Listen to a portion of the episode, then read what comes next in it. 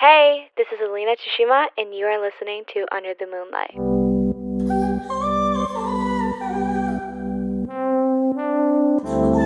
Hey! Welcome back. Welcome back, mate.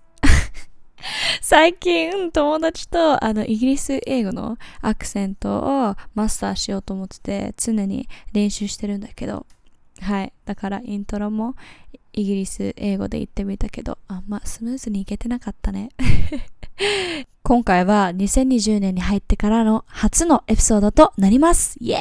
Who is excited? 私すごい楽しみにしてきたの。何を話そうかなと思っててすごい悩んでたの。だけど今回はインスタグラムの方で皆さんが気になってる質問を答えていきたいと思います。だから本当にもう相談しちゃっていいよって言って たくさん質問をいただいたのではい早速答えていきたいと思います。インスタグラムのユーザーネームはイリーナ・ツシマで、スペルは ELENA-TSUSHIMA です。まだフォローしてなかったらぜひしてくださいね。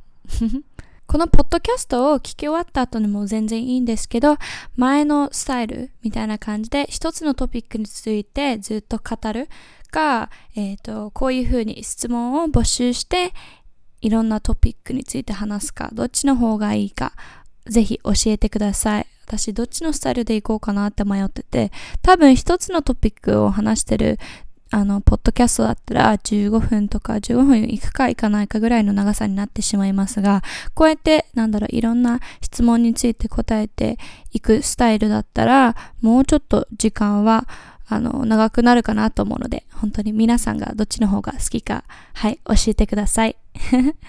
もう早く質問答えてくれない？って思ってる方多いと思うので、はい、早速動画に入っていきましょうって言おうとしたけど、これ YouTube チャンネルじゃない、ポッドキャストだね。早速、ポッドキャストに入っていきましょう。ふう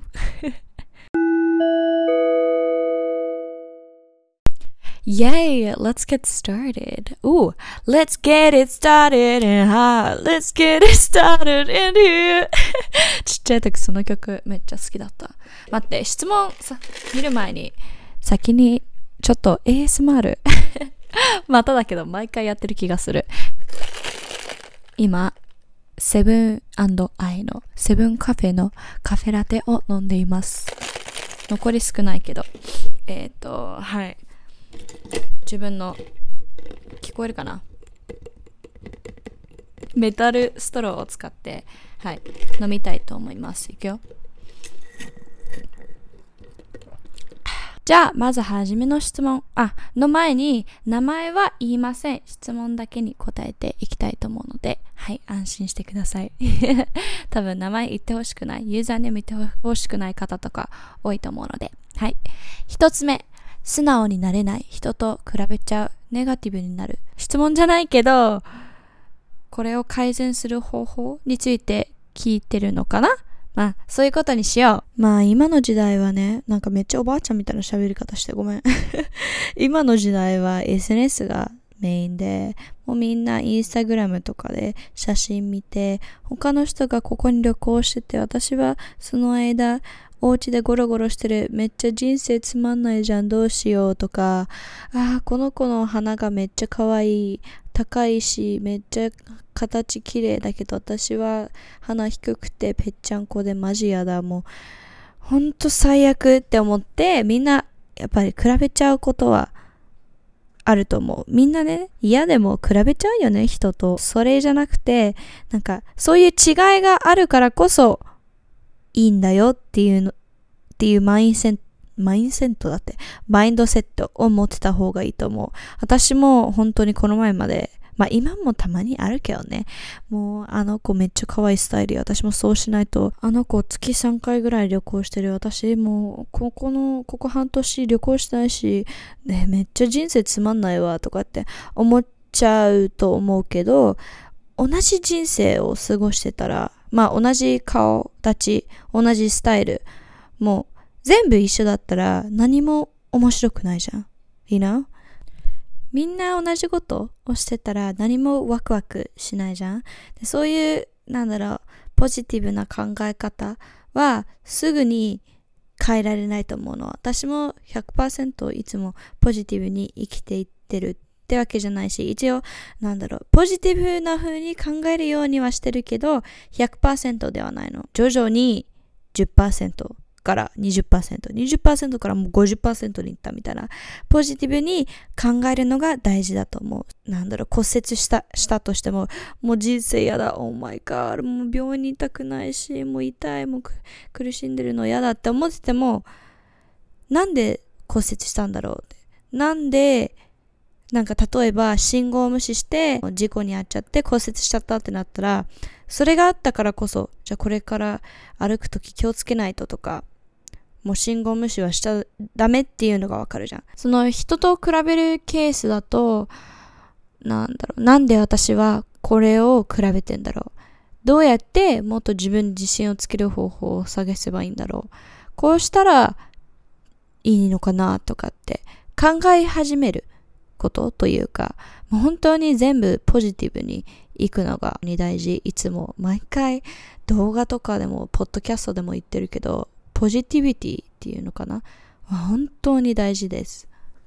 自分の気持ちを整理したい時におすすめなのは、まあノートかルーズリーフでもいいけど紙を準備して線を真ん中に引きます。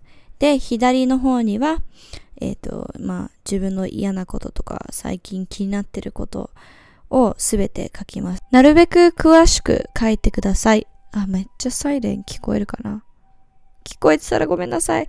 まあ、詳しく書いて、例えばなんだけど、うん、私ちっちゃい時、すごい自分の鼻が嫌でした。なんで、まあ、その時の気持ちで書くとしたら、なんだろうな、誰々のモデルの鼻を見て、自分の鼻を比べちゃって、もう本当に自分の鼻が不細工すぎて嫌だって。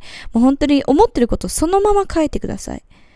言ってる時と、その紙に書いてある言葉を見ると、え、こんな厳しいこと自分に言ってるんだと。こんな悲しいこと言っちゃってるんだっていうのがわかります。そういうネガティブな考えを全部書き終わったら、今度は線の反対側の右側の方に、そのネガティブなことをポジティブなものに変えてください。で、これを書くときのポイントは過去形にすることです。もう実際に起きてるよ、うーん、みたいな感じで書きます。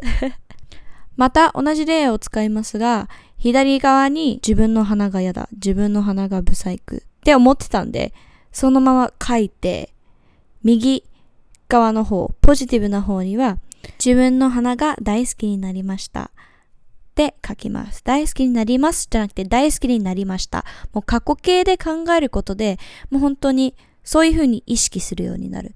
だよね。実際に私も、えっ、ー、と、ここの6ヶ月間でその方法っていうのかな？その思ってることを全部ノートとかに書いて、えっ、ー、と、線を書いて右と左に分けてやってたんだけど、本当に、あの、マインドセットを変えるだけで、全部考え方も見方もすごい変わると思う。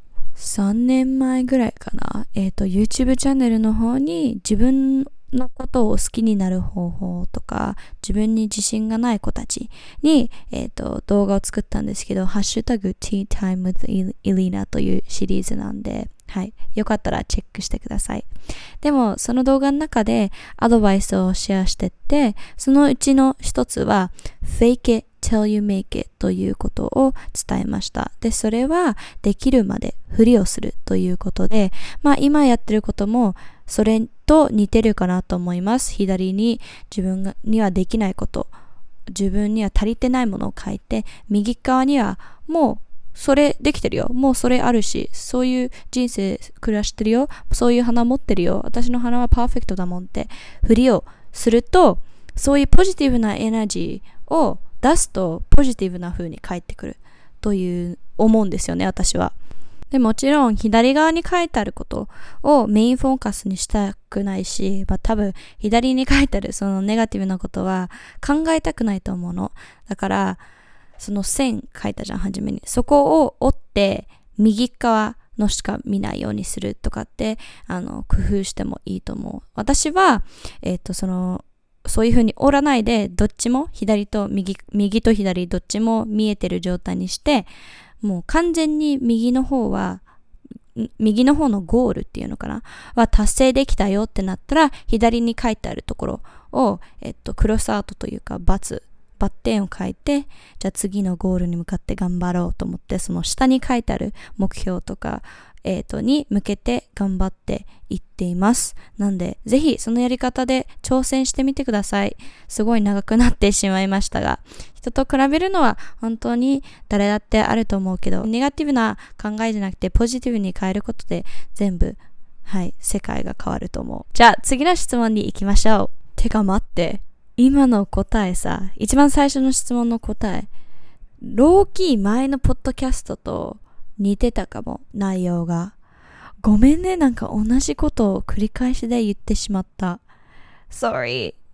ごめんなさい。はい、じゃあ次。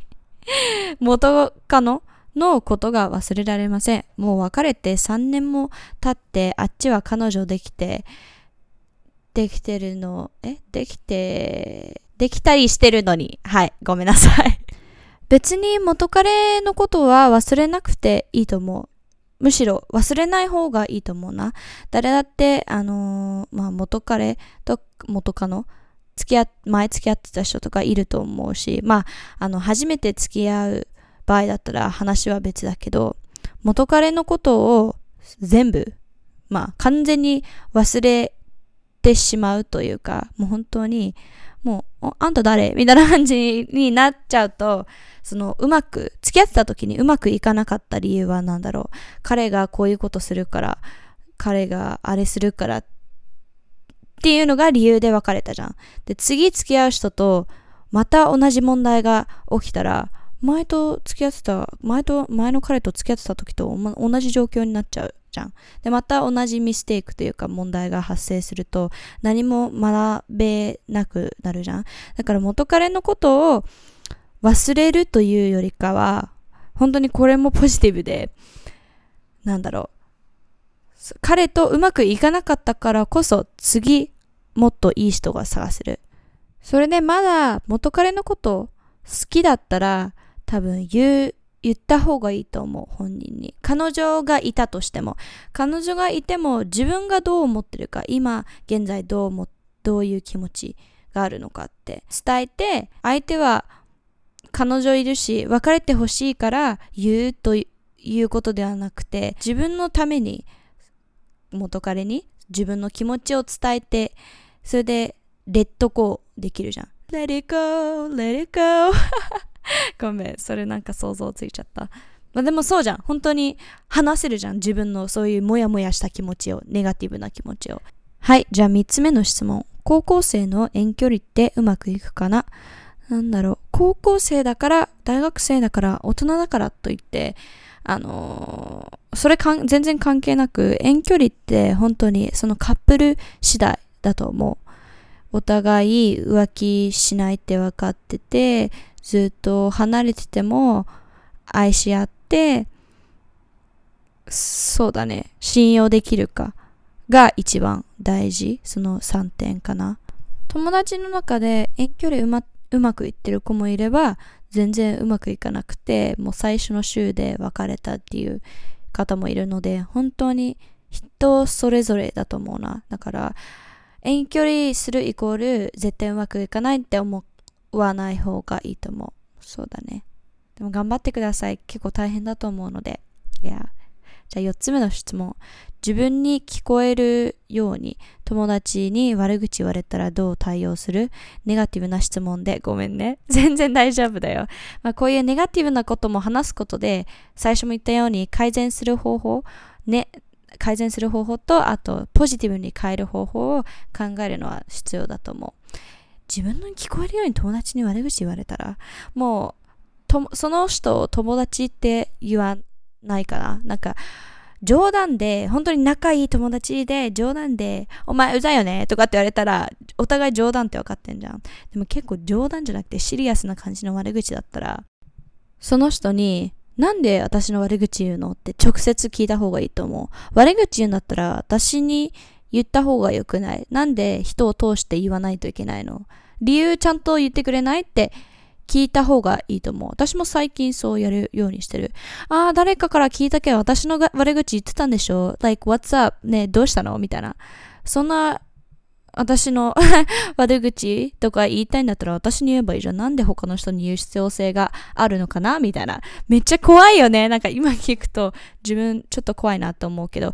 でもそうじゃん。一番ヘルシーなやり方はそれだと思うな。前は怖がってて、なんか悪口言われちゃった。もうみんなに嫌われてるのかなって結構シャイめだったの。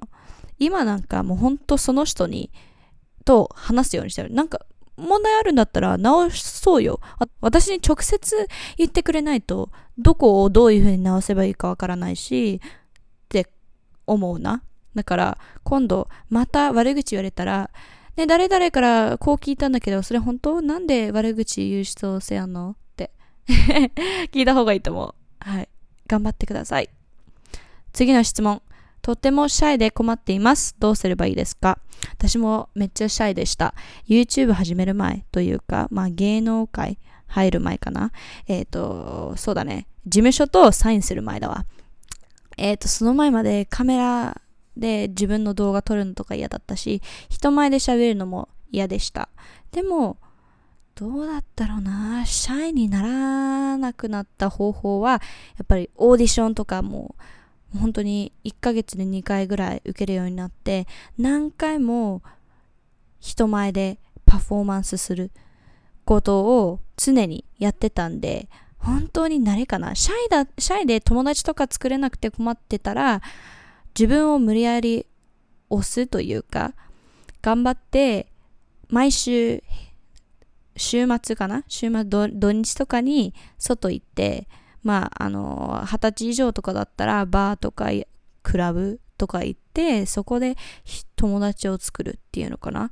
でも私は、まあ未成年でそういう場所行けないし、だから、よく友達が行くカフェとか、あと、ボーリングするところとかで、あと、そういう高校生のパーティーかな？集まりとかで人会ってたかな全然私オンラインスクールとかやってたんで、全くそのパーティーにいる人たちとか、そういう集まりにいる人たち、うん、知らなかったのよ。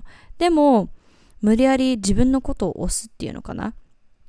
で、頑張って友達とか作ったら全然シャイじゃなくなったし、まあ、えっ、ー、と、オーディションとかもいろいろ受けるようになったから喋れるようになったり、ああとそこまでパフォーマンスする前に緊張しなくなったりしたのかなと思う。だから、はい。いつも自分がやることの真逆をやることでシャイじゃなくなると思う。まあそういう、あのー、家、ず、いつも家にいるっていう場合だったら、じゃあそれをやらないで外に出ようみたいな感じかな。なんかごめんね、うまく説明できない。はい、頑張ってください。じゃあ次の質問。成績のいい子と比べて落ち込んでしまいます。勉強に限らず、モチベーションキープの、えーと、秘訣を教えてください。どうだろう？私も成績そんなよくな、まあ、教科にもよってたけど、英語とか哲学とかは良かったけど、それ以外あんま良くなかったかな。で、そうね、私の親友の子もすごい頭いいんで、めっちゃいつも成績いいんですよ。でも、これも比べちゃうと良くない？最初でも言ったけど、なんでこの点数、な例えばテストで悪い点数取ったら、なんでこの点数取ったんだろう？あ、勉強不足だったのかなって。えー、でもめっちゃ勉強したのに、この点数取っちゃった。なんでだろうと思ったら、多分勉強方法が良くなかったんじゃないとか、勉強不足だったんだよ。次は頑張んないと、みたいな感じで。えっ、ー、と、そうだね、考え方を変える必要性があると思う。で、モチベーションキープは、えっ、ー、と、私的には本当に紙に全部ゴールを書くのが一番あれかな、エフェクトというか、本当に実際にあの起きるようになるかな。で、もうそのゴールというか目標を達成した後にチェックするとめっちゃ気持ちいいんですよ。おおやったね。みたいな。でそういうなんだろう今年中に達成したいゴール私も、えっと、1月の頭の方に書いたんですけど自分の部屋のドアに貼ってて毎日そのリストを見てあ今日もこの目標に向かって頑張ろうって思えるかな。だからそういういつも目がつきやすい場所っていうのかな。例えばドアだったりトイレだったり自分のベッドの隣だったりあと携帯の待ち受け画面とかでもいいけどそこにゴールを書いて書いたりするとモチベーションはキープできるかな。はい。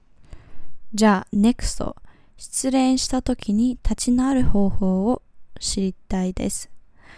うーっとね。どうだろう。音楽を聴く。私よく失恋プレイリストとか作ってるんで、よかったら聞いてくださいとかして宣伝してみ、して、めっちゃカミカミじゃん。宣伝してみたけど、はい、ごめんなさい。でも、本当に私、音楽聴いてるかな？音楽聴いて泣いたり、あと、ロマンチックな映画見て泣いたり、なんで私、そうなってないんだろう私もそうやってラブラブしたいみたいな。悲しむこと？泣くことはすごい大事だと思うかな。そこで一斉に自分の気持ちブワーって出して、でもその次の日にはもう私も泣かないよ。I'm a bad bitch みたいな。私、私は何でもできるし、あもう本当に独立っていうのかな。独立してるし、全部一人でできる。私も自分のことを愛する。も愛ししてくれる人を探すのはまだ後の方でもいいけど、今は自分を愛、自分しか愛さない。かな？みたいな。すごいなんかナルシストみたいな感じで聞こえてしまったけど、でも本当に次の人に進む、次の人と付き合う前までは自分のことを愛せるかどうかを確かめた方がいいかな。はい。まあでもそれまでは立ち上がる方法としてはやっぱり音楽を聴くこととあと YouTube 動画を見てなんかすごいモチベーションをアップしてくれるものを見てるかな。私がよく見てる、まあ見て、見てたし、今も見続けてる YouTuber さんは、えっと、クラディア・スルースキーという方で、もう本当にな3年前ぐらいからずっと見てて、必ずその方の動画を見るとポジティブになるの。すごい落ち込んでても、そうなのよね。その方の動画を見ると、ああと一日頑張ろうとかもうちょっとこう人生こういう風にしたいから頑張ろうっていうやる気が出るの。だから YouTube 動画 YouTube 動画も結構おすすめです。はい。はい。じゃあ次の質問に入っていきましょう。僕は高校1年生の男子でゲイです。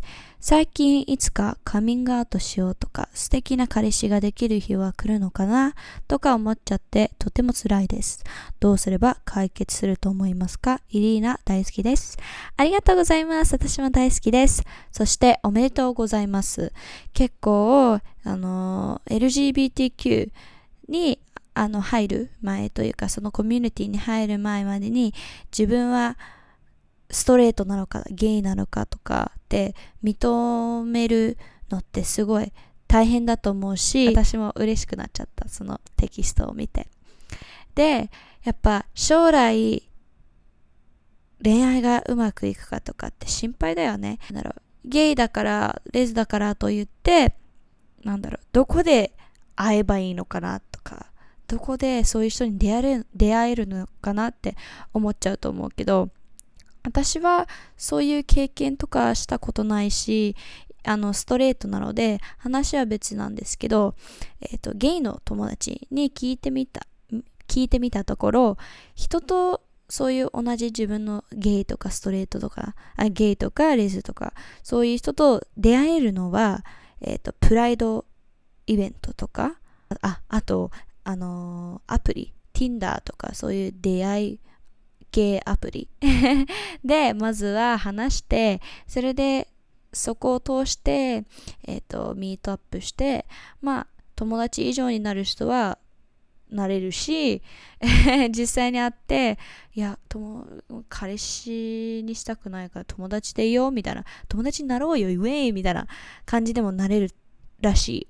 だから、そういうプライドイベント、パーティーがアプリで出会えると思う。で、やっぱりね、そういうのを将来考えると辛い思いもあると思うけど、何やっても辛いと思うから、それを乗り越えて、乗り越えられる。のがえ乗り越えられるかが一番重要かなですそれまでの旅を楽しんでいくことも大事だと大事って言おうとしちゃった。大事だと思う。楽しんでウェイウェイウェイイェイ彼氏探しに行くぜみたいな。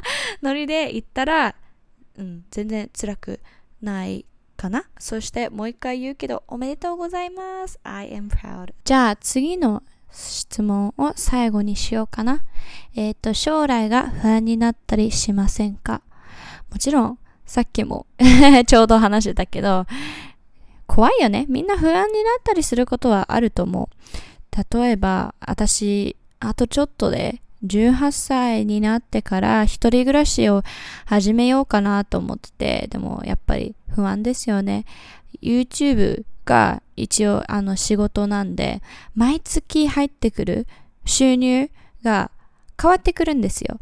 めっちゃあの視聴者回数が多い日は、多い月かな？多い月は入ってくるし、スポンサーシップとかタイアップ動画があればお金は入ってくるけど、ビューズが少なかったり、その月にそういうタイアップ動画、スポンサーの動画がなかったらお金入ってこないから、本当にあのー、ていうのかな家賃は払えるのかなとか、食事代、食料とかも払えなかったらどうしようって思っちゃったりしてる、してたのよ。今はもう思ってないけど、あの、もう不安し、不安にならないようにしてるんで。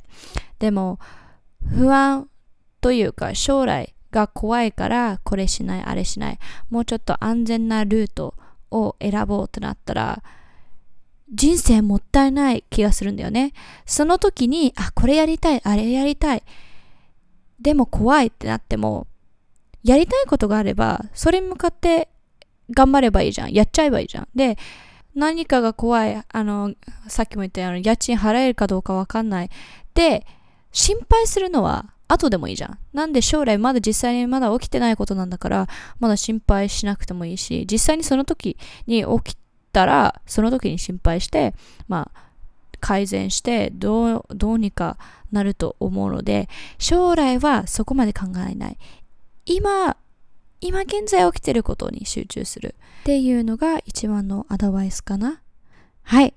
これで、ポッドキャスト、今回のエピソードを終わりにしたいと思います。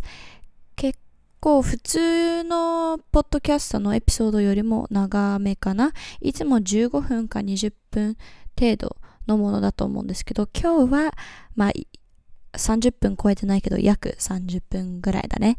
はい。1時間ぐらい長い動画、ごめんね、動画って言い慣れちゃってる。ポッドキャストも作りたいと思うので、どういうことについて話してほしいかとかあれば、DM の方で送ってくださいね。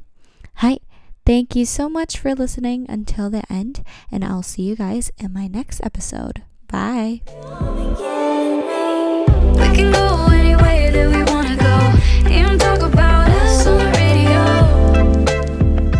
Subscribe for more episodes on Under the Moonlight with Elena Tsushima.